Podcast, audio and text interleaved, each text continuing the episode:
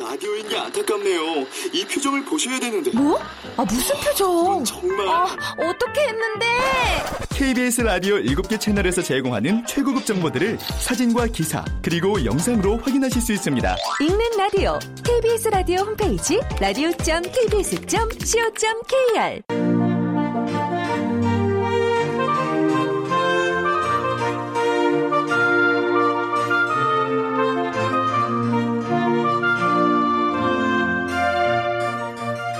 라디오 문학관, 한국인이 사랑하는 우리 문학.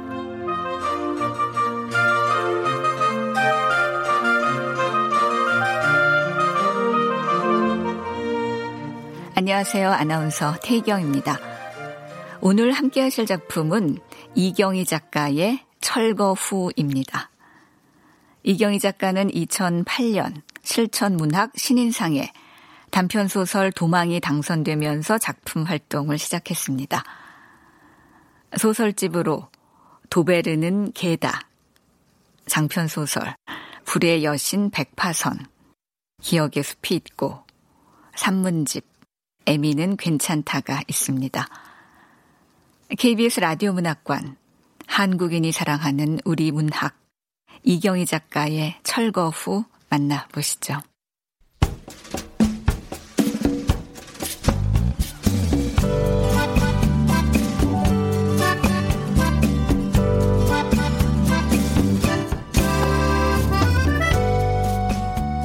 철거 후. 이경희.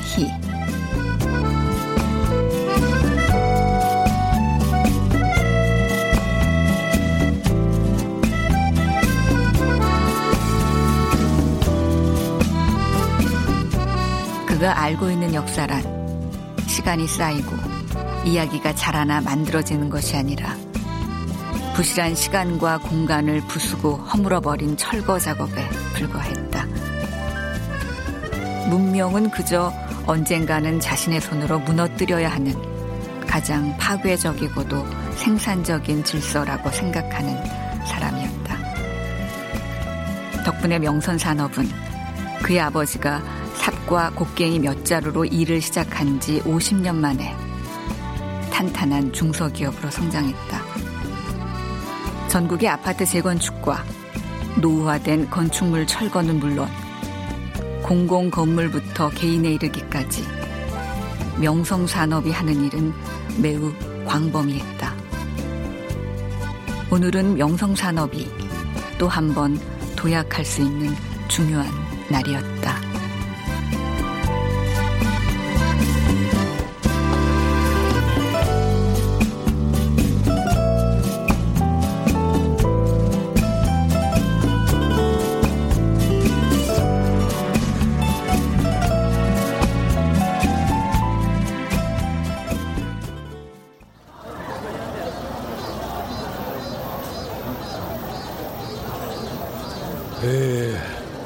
역시 예상대로 사람들이 많구먼. 아무래도 조선총독부 건물을 철거하는 기념비적인 날이라. 야, 김 비서, 나도 알아. 죄송합니다, 사장님. 오늘 아주 중요한 날이 될 거예요. 역사적으로. 아? 역사적으로? 우리나라 역사요? 아니면 뭐 우리 회사 역사? 둘 다. 무식하기는. 자, 가자, 김 비서. 정부 인사와 기관, 단체부터 구경 나온 시민들까지 수천여 명의 사람들이 광화문 앞 세종로 광장에 마련된 광복 오십 주년 경축 기념식장에 모였다. 그는 멀리 국립박물관을 뚫어지게 바라봤다. 그리고 한껏 들뜬 모습으로 가림막 글자들을 한 글자 한 글자 비장하게 읽었다. 에... 구 조선 총독부 건물 철거, 결의 정궁, 경복궁 복원. 이 나쁜 일본 놈들. 김 비서, 빨리 안 따라오고 뭐야? 아, 갑니다, 가요 사장님. 저... 기념식장에 정식으로 초청을 받은 것은 아니지만 오늘의 주인공은 왠지 그 같았다. 하긴 기념식보다 중요한 것이 건물의 철거 장면일 것이었다. 박물관 뒤에는 벌써 명성산업의 이동식 크레인이 도착해 대기 중이었다. 기사는 현장에 있던 크레인 기사 중 기술이 가장 뛰어난 사람을 골랐다. 작업에 투입된 직원들 또한 크레인 기사와 호흡이 잘 맞는 현장에서 이십 년 이상 잔뼈가 굵은 사람들만 뽑아서 데려왔다. 다들 잘 들어? 기념식 끝나고 내가 사인을 보내면 바로 크레인 작동시키고 철거 작업 시작하는 거예요. 예, 선생님. 야야야, 크레인 오기사. 너 실수하면 그 자리에서 확 잘라버릴 거야. 아, 걱정 붙들어 매십시오, 사장님. 크레인 짬밥만 이십 년 넘었습니다. 이런 건 눈 감고 다 할 수 있어요. 큰 소리 치지 말고 똑바로 여. 네, 사장님. 그는 맨 뒤 좌석과 좌석 사이 통로에 서 있었다. 명진은 그의 바로 뒤 사람들 속에서 그를 지켜봤다. 명성산업에서 일하는 마지막 날이었다. 그에게 해고당한 지는 삼 개월이 지났다. 광복 오십 주년 경축기념식이자 총독부 건물 철거 당일인 오늘이 그가 명진에게 제대로 마무리하고 나가라고 한 그날이었다. 명진은 서운하지도 않고 시원하지도 않은 기분으로 그의 어깨 너머에 있는 박물관을 보았다.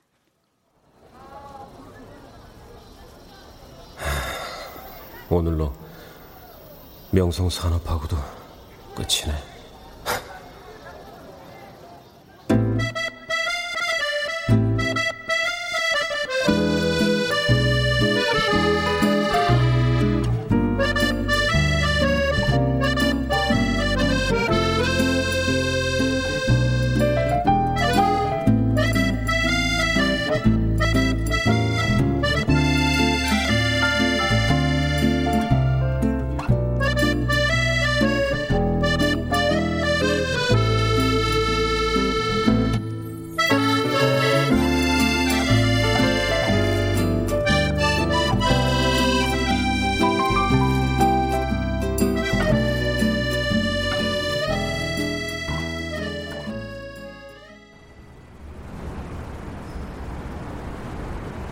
삼 개월 전 명진은 그에게 다섯 건의 일을 입찰받았다는 보고를 했다. 세 건은 수의 계약으로 일을 땄고 두 건은 입찰에 성공했습니다. 음? 박 과장, 나머지 두 건은? 예, 맞아. 그 나머지 두 건. 안 그래도 나도 물어보려고 했는데 그 남부장 말대로 나머지 두 건은? 아, 저, 두 건은 아쉽게 떨어졌습니다. 어? 왜? 아, 왜 떨어져? 그 지역의 다른 입찰자들하고 담당 공무원들이 끈끈하게 딱 붙어 있어서 우리 방법이 먹히지 않았습니다. 보고를 마친 명진은 고개를 떨군 채 그의 결단을 기다렸다. 차라리 잘 된 것도 같았다. 이참에 사표를 내고 남태평양의 작은 섬 팔라우로 가 스킨스쿠버 강사나 하며 사는 것도 나쁘지 않을 것 같았다. 스킨스쿠버 강사 자격증도 있고 미리 가서 터잡은 친구도 있으니까. 그래, 뭐 마음만 먹으면 떠나지 못할 것도 없지. 이번엔 왠지 명성산업을 나가야 할지도 모른다는 불안감과 후련함으로 머릿속이 복잡했다. 명진은 그가 한시라도 빨리 명성산업을 떠날지 말지 결정해주기를 기다렸다. 야, 이 멍청한 놈아. 아, 누가 너들 머리 쓰라고 였어? 아, 돈 오고 힘만 쓰라고 였잖여. 죄송합니다. 아, 그 새끼들이 아무리 끈끈인지 딱풀인지 붙어있다 해도 아, 그거 하나 못 떼나? 안 떨어지면 잘라버렸어야지. 죄송합니다, 사장님. 아, 저, 남부장, 저는 뭐, 그, 뭐 때문에 입찰을 못 땄다고? 끈끈함 때문에 입찰에서 떨어졌다고 그랬지, 아마. 아, 그러니까. 아, 그게 말이야, 밥이야. 아, 접대하는데 돈이 부족하다거나 뒷배가 없어서 떨어졌다면 나가 이해를 해. 아, 나도 이해심 넓은 사람이라고. 어, 남부장, 잘 알지? 아, 그럼. 어릴 적부터 친구인데 잘 알지. 아, 그러니까. 이번에 박 과장 저놈이 수익액을 못 딴 거는 우리 문제가 아니라 그놈들, 내 끈끈이 어쩌고 그러는 그놈들 때문에 틀어졌다는 거네. 어? 야, 김비서, 그 액수 적은 것만 이리 줘봐. 네, 사장님. 일시, 백천만, 십만, 백만, 천만, 억, 시, 시, 십억. 아, 입찰에 따른 두건, 아, 이게 돈이 얼마야? 죄송합니다. 입찰에 떨어진 두 건은 수의계약으로 따는 세 건과 비교할 수 없을 정도로 공사 금액이 큰 것이었다. 명진은 고개를 숙인 채 죄송하다는 말만 반복했다. 말끝에 바로 그만두겠다는 소리를 하고 싶었지만 그랬다가는 멀쩡히 걸어나갈 수 없을지도 몰랐다. 솔직히 그가 무서웠다. 아휴, 아, 대학 졸업하고 빌빌거리던 놈 고향 후배라고 데려왔더니만 박 과장처럼 일하는 꼬러지하고는 아이고, 아이고 속 터져. 음, 음. 아이고, 아이고, 아이고. 그가 물을 마시는 동안 명진은 살짝 고개를 들어 사무실 분위기를 살폈다. 현장에서 일하는 직원들까지 합하면 명성산업의 직원 수는 이백여 명이 넘었다. 명진이 없어도 명성산업은 아무 지장이 없었고 자신을 대신해 일할 사람은 김 과장도 있고 다른 직원들도 많았다. 아무나 할 수 있는 일이지만 누구나 해낼 수 있는 일은 아니라는 것이 그동안 명진이 해온 일이었다. 명진은 문득 자신의 전공이 역사라는 사실을 깨달았다. 이 상황이 대학 때 전공이 왜 생각나는 거야? 대학에 다닐 때 말고는 한 번도 써먹어본 적 없는 역사가 왜 그 순간 떠올랐는지, 어쩌면 파괴와 폭력의 현장에 자신을 너무 오랫동안 방치했기 때문인지도 몰랐다. 그런 것들에 대한 두려움이 자신에 대한 연민으로 바뀌었다. 명진은 그동안 전공과는 동떨어진 현장에서 거칠고 험한 일을 하면서 살아왔다. 사장님, 사표 내, 내겠습니다. 아, 그럼 계속 다니려고 그랬냐? 일을 망쳤으니까 책임지는 건 당연하지. 이번 일 마무리하는 대로 김 과장한테 모두 인수인계하고 나가. 그의 말에 당황해하거나 놀라는 사람은 없었다. 명진을 향했던 김 과장의 안타까운 눈빛도 어느새 체념인지 한계인지 모를 눈빛으로 바뀌어 그에게로 향해 있었다. 명진이 사표를 내면 김 과장의 일은 더 늘어날 것이고 일에 대한 부담과 책임 또한 김 과장 몫이 될 테니 김 과장이 그의 눈치를 살피는 것은 당연했다. 야야야야야 부장들! 이번 입찰 망친 거 어떻게 복구할 건지 각자 생각해서 한 시간 내로 회의실로 집합!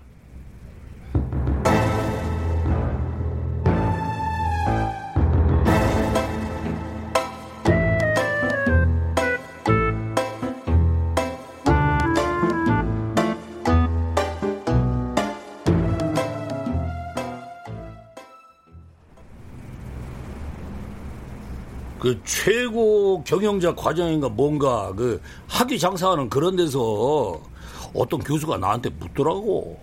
경영이 뭐냐고. 경영? 아, 계획 세워서 사업 잘하는 거. 그게 경영 아니야? 아, 그거는 남부장 너처럼 사 년제 대학 나온 사람들이 하는 얘기고 나처럼 그 고등학교 중퇴한 놈 그런 놈한테는 경영은 말이야. 아, 뭔데 부사장한테 경영은? 한마디로 어떻게 하면 돈을 잘 버는가. 아, 그게 경영이지. 그러니까 그 교수가 다시 묻더라고. 구사장님, 그럼 어떻게 하면 돈을 잘 벌 수 있습니까? 그래서 부숴주고 치워주고 버려주는 일 뭐든지 다 하면 됩니다. 뭐? 아, 진짜 그렇게 말했어? 그렇게 말하고 싶었지만 명성산업에 무식한 사장이 있다고 욕할까봐 꾹 참고 나가 그랬지.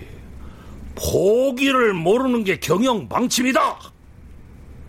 그런데 이번에 저 박과정 놈 때문에 큰 건 두 개나 포기하게 생겼다는 거 아니여. 죄송합니다. 됐고, 그 돈도 안 되는 그 수의계약은 어떤 일인지 말해봐. 아, 네. 명진이 사표 내는 것으로 입찰 결과에 대한 결론은 났지만 입찰받은 일에 대한 브리핑이 아직 남아있었다. 마지막 일이라 생각해서 명진은 그에 대한 원망의 마음을 가라앉히기로 했다. 지금까지 해온 일을 그에 대한 원망으로 무시당하고 싶지는 않았다. 명진은 자신 앞에 놓인 생수병을 열어 마시고는 천천히 일어나 입찰에 성공한 일에 대해 설명하기 시작했다. 자세한 현황은 현장 답사를 마치고 난 뒤에 다시 말씀드리는 걸로 하고, 오늘은 입찰받은 건물의 위치와 공사 기일에 대해서만 간단히 말씀드리겠습니다. 김 과장님, 슬라이드 켜주세요. 네. 아, 이미 알고 계신 분들도 있겠지만 이번에 입찰받은 공사는 두 건입니다. 한 건은 다섯 동짜리 재건축 연립주택 철거고, 그리고 또 한 건은 아, 보시는 대로 국립박물관 철거입니다. 연립주택 철거는 뭐 신경 쓸 일이 없지만 국립박물관 철거는 국민들이 많은 관심을 가지고 지켜보는 일이라 우리 회사의 명예를 걸고 잘해야 할 겁니다. 저, 잠깐, 그 방금 뭐라고? 네? 아, 무슨... 그 회사의 명예가 어쩌고 그, 그 부분 다시 말해봐. 명진을 해고한 것으로 자신의 역할은 끝났다고 생각했던 그에게 어느 순간 명진의 말이 훅 들어왔다. 그는 명진의 입을 통해 나온 명예라는 말이 낯선 듯 새로웠다. 지금까지 수많은 일을 해왔지만 회사의 명예를 운운하며 일한 적은 한 번도 없었다. 명진도 그랬지만 다른 누구도 그에게 명예에 대해 논한 적은 없었다. 그가 몸을 바로 세우자 남 부장도 구부리고 있던 몸을 세웠다. 그들의 반응에 명진은 자신이 말실수한 것인가 해서 다시 그의 표정을 살폈다. 다행히 나가라고 소리치던 모습은 아니었다. 그래도 명진의 목소리는 처음보다 작아졌고 순서를 잃어버린 말들은 우왕좌왕했다. 그, 그게 그 대통령이 박물관을... 대통령? 어, 이번 입찰에 대통령도 관여한 거예요? 아니죠. 그, 그런 게 아니라요. 대통령께서 박물관은 치욕스러운 식민지 잔재라, 그러니까 그게 그 저 민족 정기를 바로 세워야 한다고 대통령께서... 아이고 답답해요. 아, 박 과장, 그러니까 대통령이 박물관 부수라고 했다는 거예요? 네. 대통령이 박물관을 때려 부수라 그랬다 이거지? 네, 그렇습니다. 이 그리고 우리 회사의 명예가 걸려있다?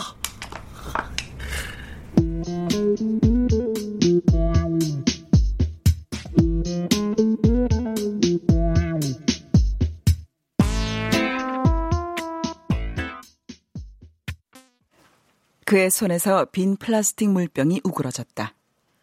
커피잔이 아니라 다행이지만 긴장을 늦출 수는 없었다. 그의 폭력이 미치지 않는 사람은 명성산업에서 남부장 한 사람이었다. 남부장만이 그의 폭력과 폭언에서 자유로울 뿐더러 그 어떤 제재도 받지 않았다. 실제로 명성산업 사장인 그보다 남부장의 실권이 더 세다고 할 수 있었다. 부장이라는 직함만 있을 뿐 아무런 하는 일 없이 컴퓨터 게임에 몰두하거나 현장에 나가 직원들 군기를 잡는 것이 전부였다.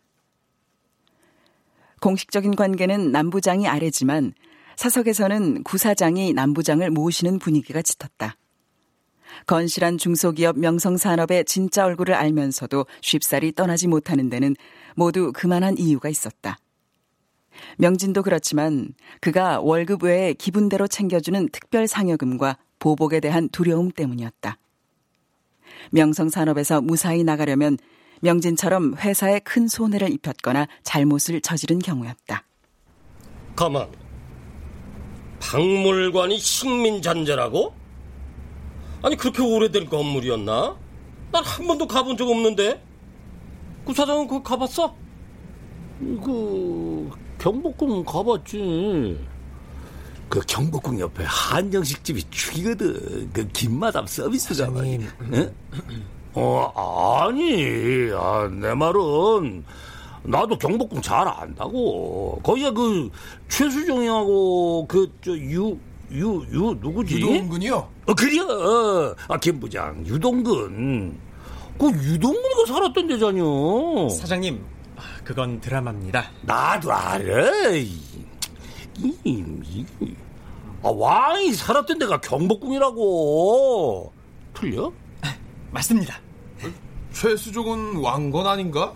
고려시대 땐 경복궁 없었을 텐데. 응? 최수종은 조선시대 왕 역할도 했을 겁니다. 왕 전문이라. 에이, 에이 참. 아, 지금 박 과장이 얘기하는 핵심은 박물관. 우리가 철거해야 하는 박물관이 경복궁 안에 있다고. 가만, 가만 그. 아, 왜 또 그래, 구사장?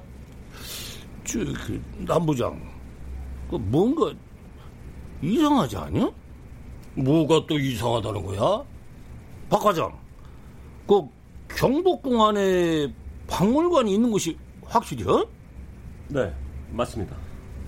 그 대통령이 당장 부수라고 지시할 정도면 되게 오래된 건물인 모양인데? 아니, 그걸 왜 물색 없이 경복궁 안에 지었대? 아, 내 말이, 내 말이 바로 그 말이라고. 다른 데도 땅이 많았을 것인데 왜 하필 거기다가 박물관을 지었디야? 참, 땅값이 쌌나?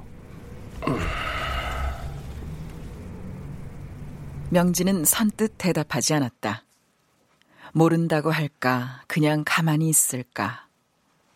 명진은 정답을 말해주고 싶어 순간 갈등이 생겼다. 남부장의 눈동자 돌아가는 소리와 모두의 숨결이 명진의 가슴을 옥죄어 더 이상 참을 수가 없었다. 명진은 고개를 들어 모두를 바라봤다.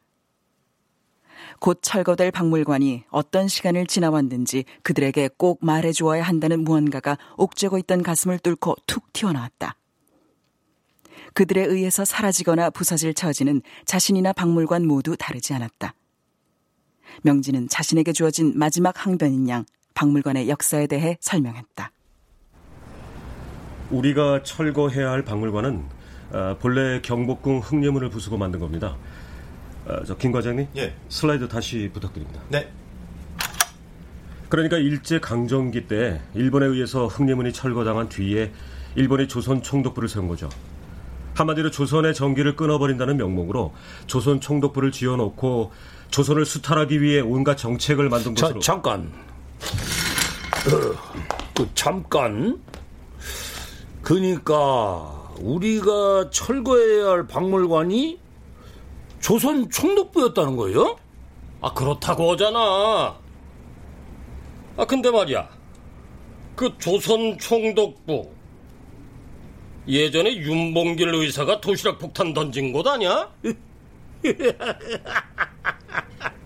아이고, 아, 남부장도 무식할 때가 있구만.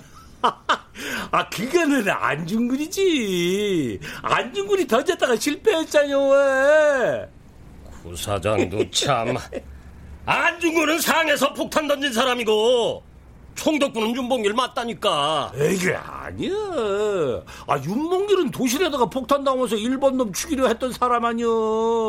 아, 그 너는 대학까지 나왔으면서 그것도 모르냐? 그 사장도 참. 아, 윤봉길이 맞다니까. 에? 확실히요? 아, 그렇대도. 구사장, 나 대학 졸업장 그냥 딴 거 아니야. 나도 한때는 공부 좀 했다니까. 어, 그런가? 아니, 그, 저, 안중근이가 조선 총독부에 도시락 폭탄 던진 사람 맞는데? 구사장도 참. 우리가 아무리 힘쓰는 일만 해서 먹고 산다고 하지만 우리 역사는 제대로 알아야지. 역사를 알지 못하면 그놈들한테 또 당한다니까.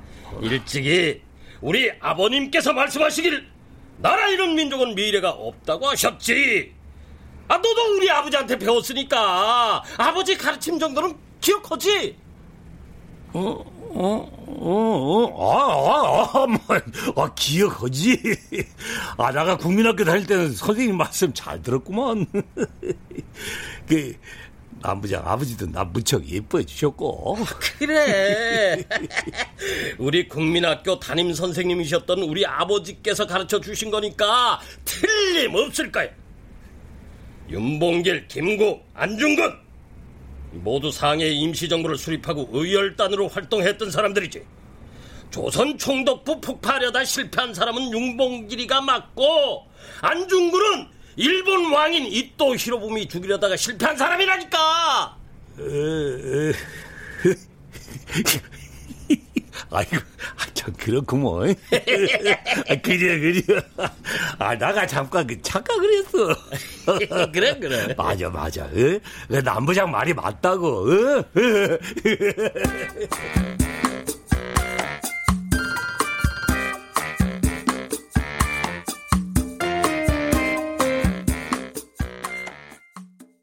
그는 바로 자신의 오류를 인정했다.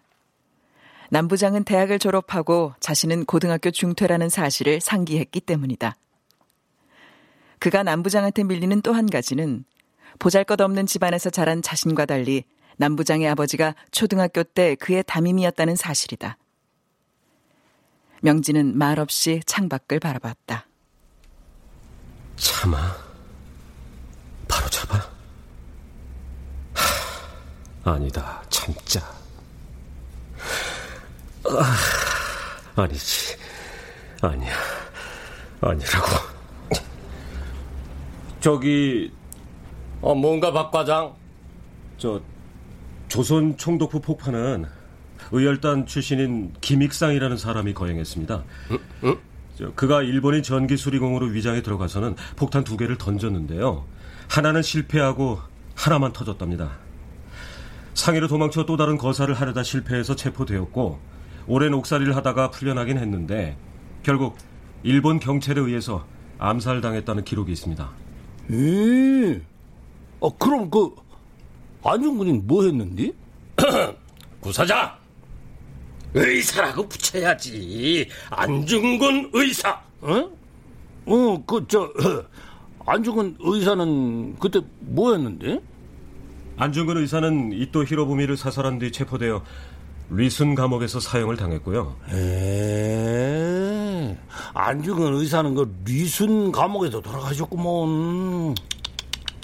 아, 그럼 그 윤봉길 의사는 그 양반이 도시락 맞지? 네.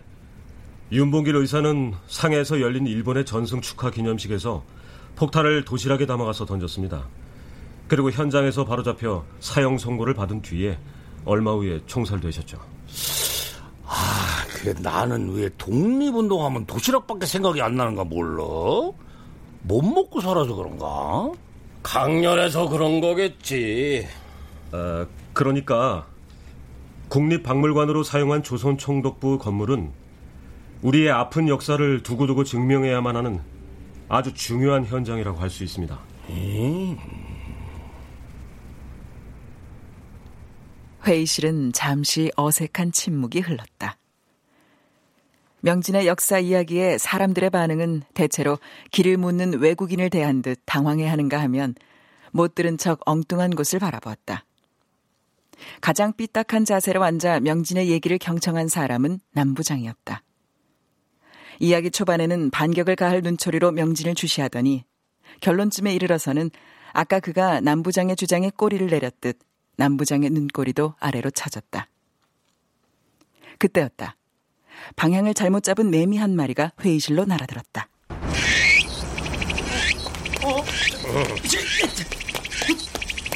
이놈의 매미가 어떻게 회의실까지 들어온 거야? 아이, 아이, 김비서. 야! 아, 정신 사나워. 그냥 둬.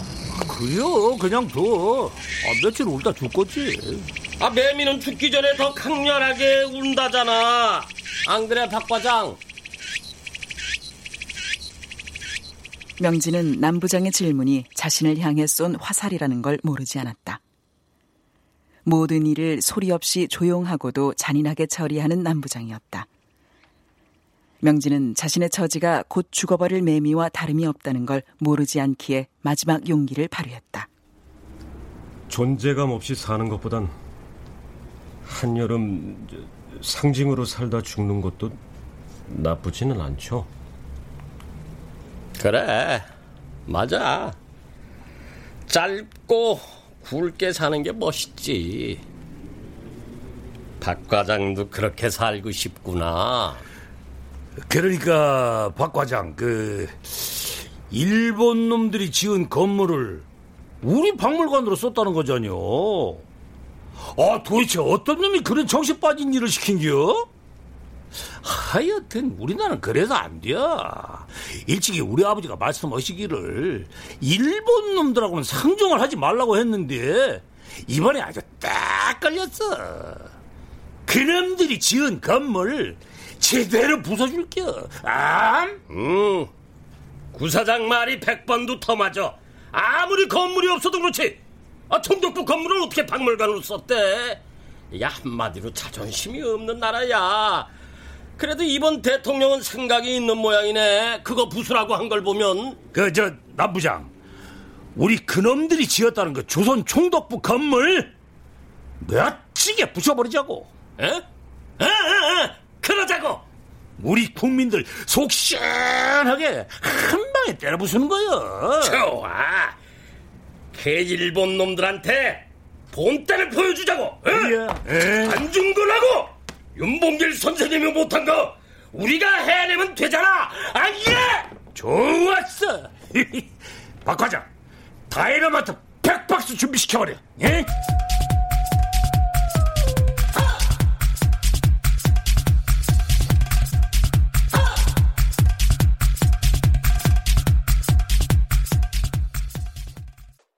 사람들은 남부장과 그의 결연한 의기투합을 지켜보며 야릇한 표정을 지었다. 두 사람이 그토록 의견이 잘 맞는 것은 처음이었고 두 사람이 그처럼 일에 대한 관심을 적극적으로 보인 것도 처음이었다. 하지만 명진은 두 사람의 엉뚱한 관심사를 그대로 내버려둘 수만은 없었다. 저기 사장님, 저 그곳은 경복궁이라 함부로 철거하면 안 됩니다. 에? 야, 박 과장, 아, 대통령 부수라고 했는데 무엇이 안 된다는 거야? 너 혹시 친일파야? 그런 거 아닙니다. 어, 근데 뭐가 문제라는 것이요? 아, 제 말은 그러니까 박물관 철거를 반대한다는 뜻이 아니라요. 경복궁이기 때문에 다른 건물들의 피해가 가지 않도록 조심스럽게 철거를 해야 한다는 뜻입니다.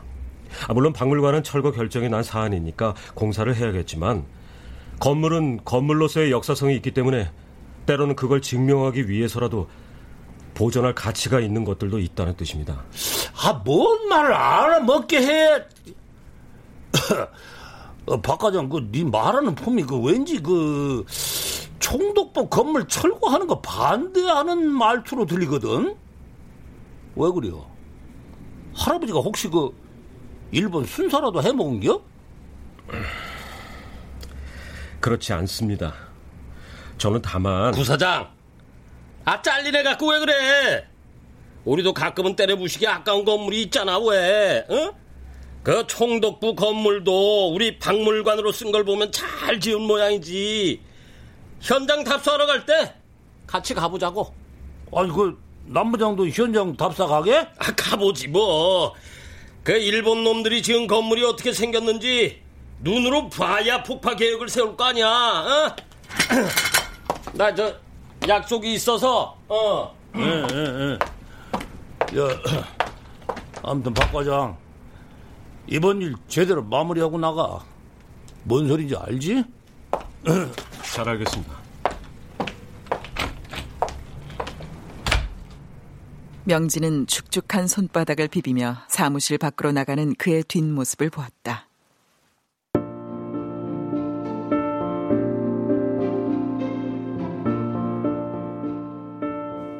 과거와 손쉽게 단절하는 방법으로 철거를 결정하는 그의 무모함이야말로 그가 나라를 사랑하는 방법이었는지도 모른다. 그의 넓은 등짝 어디에선가 솟구치고 있는 애국심이 심상치 않게 느껴지는 것도 그 때문일 것이었다. 그에게는 부수는 것이 곧 정이었고 사랑이었다. 그래도 명진은 감당하기 어려운 문제를 들먹이며 기운을 뺀 것 같아 씁쓸하기만 했다.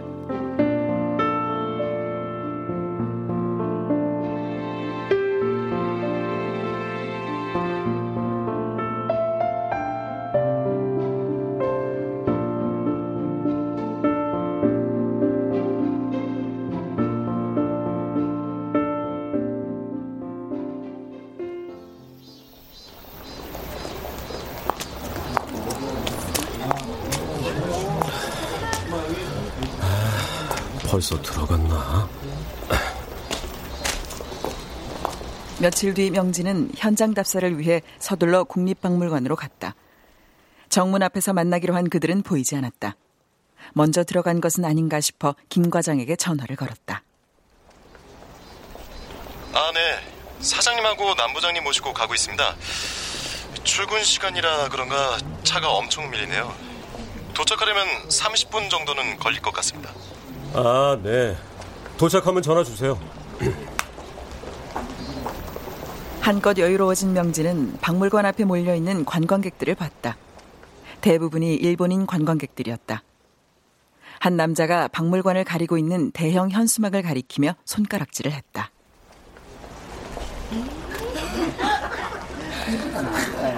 나니가 민족이다. 모토모토 일본의 타테모자네까. 하시는구나. 현수막에는 민족 정기 바로 세워 통일로 세계로라는 글이 쓰여 있었다. 일본인 남자가 뭐라 말했는지는 정확히 알 수 없지만 그의 손가락질과 얼굴로 보아 좋은 뜻은 아닌 듯 싶었다. 명진은 그 일본인 남자의 옆구리를 스치고 지나갔다. 그들이 주인인 땅에 발을 들여놓은 듯 걸음이 빨라졌다. 곧 철거될 건물에 대한 관심이 우리보다 그들이 더 큰 듯했다. 박물관의 주춧돌까지 에워싸고 사진을 찍는 여자들 역시 잃어버린 자식을 다시 만난 양 만지고 쓰다듬으며 안타까워했다.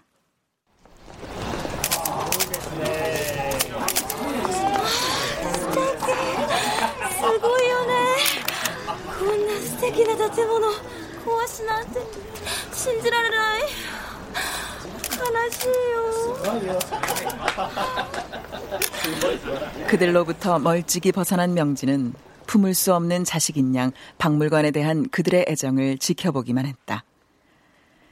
르네상스 양식과 바로크 양식을 차용해 네오 르네상스 양식으로 지었다는 박물관의 위용은 백색의 화강석이 뿌리는 빛이었다. 눈부신 빛이 치욕과 영광을 대신해 우리와 그들을 다시 만나게 하고 있었다. 명진은 하얀 기둥에 기대 섰다.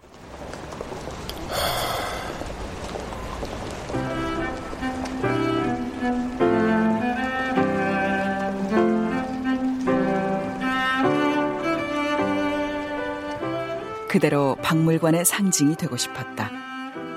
그들의 사진 속에서 굴욕이 아닌 눈부신 빛으로의 상징이 되고 싶었다.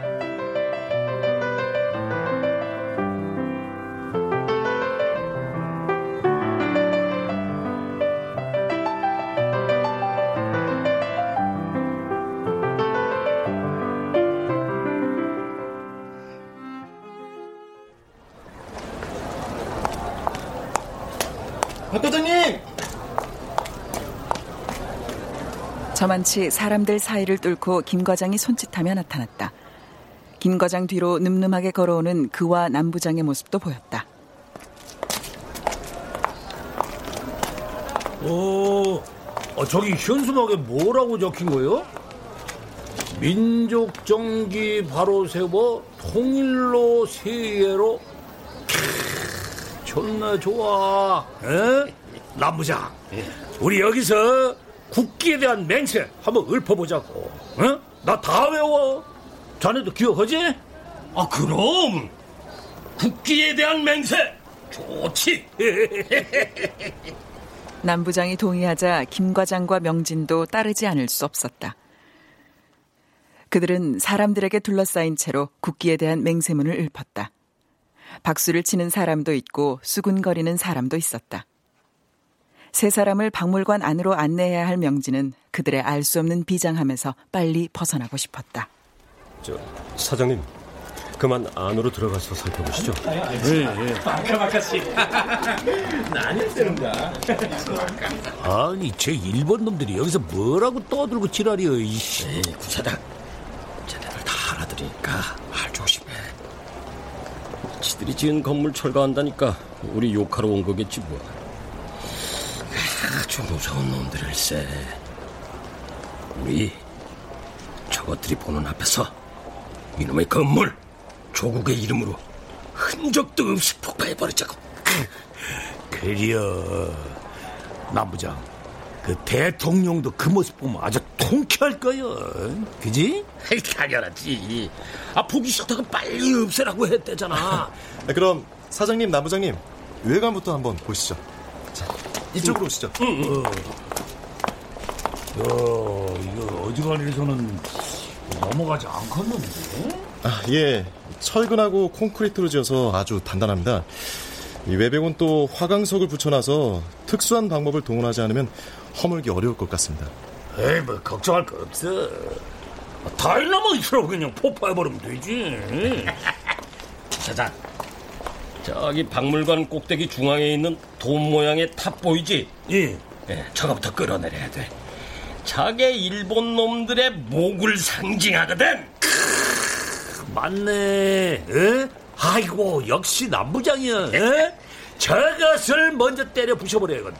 어? 사장, 이제 다음 작전을 짜볼까? 좋았어. 남부장, 안으로 들어가 보자고. 응? 예. 단시간의 의기투합해 작전을 짠 두 사람은 다음 작전을 위해 박물관 안으로 들어갔다.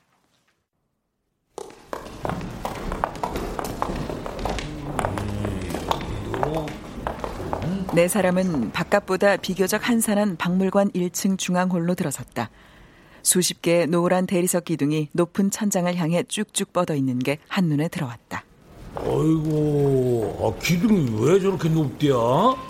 한 층도 아니고 둘, 셋, 넷, 다섯 층, 다섯 층이에요? 응. 아이고, 이거 뭔 천장이 이렇게 이게 높대요? 그죠? 참. 기둥은 많지만 막히거나 굽은 곳 또한 없었다. 크고 넓은 공간이 하늘을 향해 열려 있었다.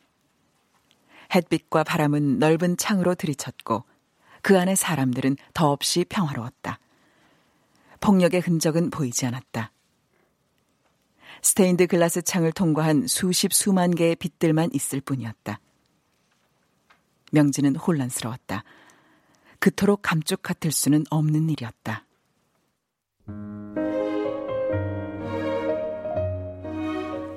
시간과 빛의 공간을 침범해 쌓은 것이 역사라면 우리도 그들도 주인이 아니었다. 지금 이 자리를 지키고 있는 것들이 주인이었다.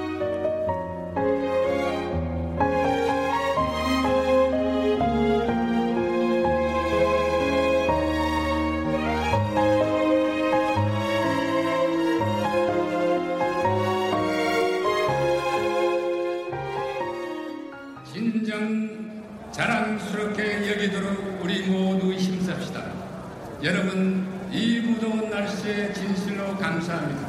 감사합니다.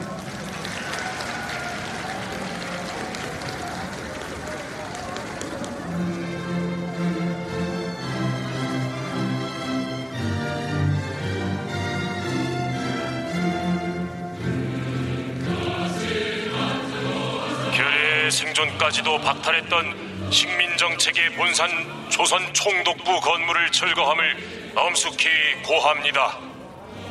우리 민족의 언어와 역사를 말살하고 결의의 생존까지 박탈했던 식민정책의 본산 조선총독부 건물을 철거하여 암울했던 과거를 청산하고 민족의 정기를 바로 세워 통일과 밝은 미래를 지향하는 전공복원작업과 새 문화거리 건설을 오늘부터 시작함을 엄숙히 고합니다.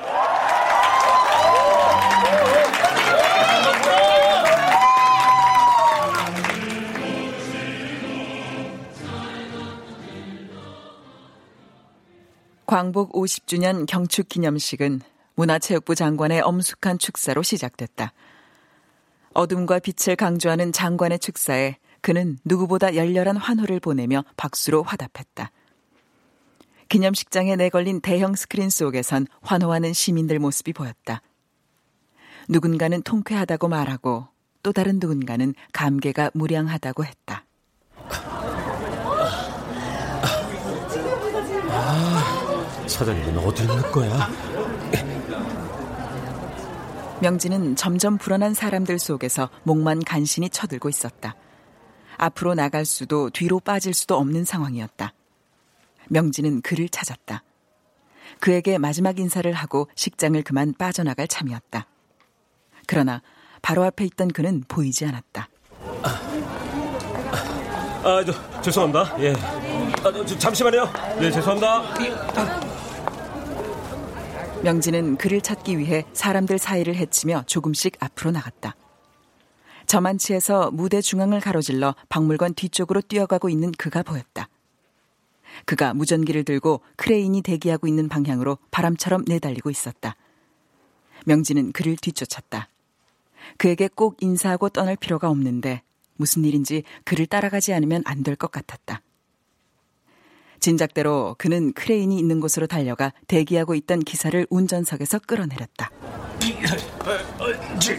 내려와. 사장님, 왜 그러세요? 내려오라면 내려와. 아, 어디서 빨리 내려. 사장님, 그 크레인 기사를 왜 내려오라고 하시는지 저희 곧 작업 들어가야 하는데. 그, 저, 아하, 저, 빨리 내리라면 내려. 아이, 사장, 아이, 사장, 아, 동작하고는. 어, 어, 어, 사장님! 지금 그레이 사단이 올린 거예요? 아, 내 지켜보기나 혀! 이 일은 내가 직접 할 거야! 그는 이미 자신의 역사를 만들기 위한 상징이 되고자 결심한 터였다. 북소리가 울렸다.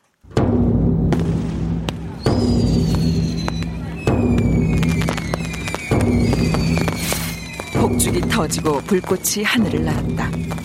마침내 첨탑의 상부가 그의 크레인에 매달려 허공을 떠돌았다. 그가 그토록 분노하며 말하던 일본인들의 상징인 첨탑이 그에 의해서 싹둑 잘린 채로 허공을 맴돌다 바닥으로 떨어졌다. 크레인 위에서 그가 소리쳤다. 여러분! 오! 대한민국 만세입니다!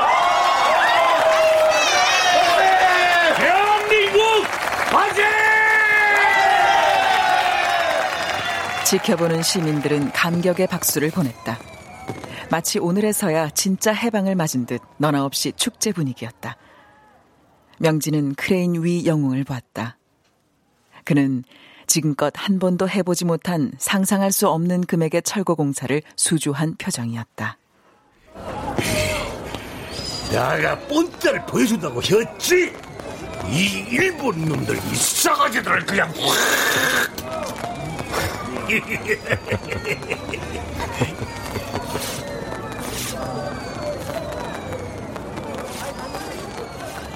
그 어떤 의사보다 비장한 얼굴로 그가 말했다. 명진은 공연히 헛웃음이 나왔다. 그의 거사는 분명히 성공했는데 그것이 왜 자랑스럽고 감격스럽지 않은 것인지, 혹시 명성산업을 떠나게 돼 그런 것은 아닌지 생각할수록 씁쓸하기만 했다.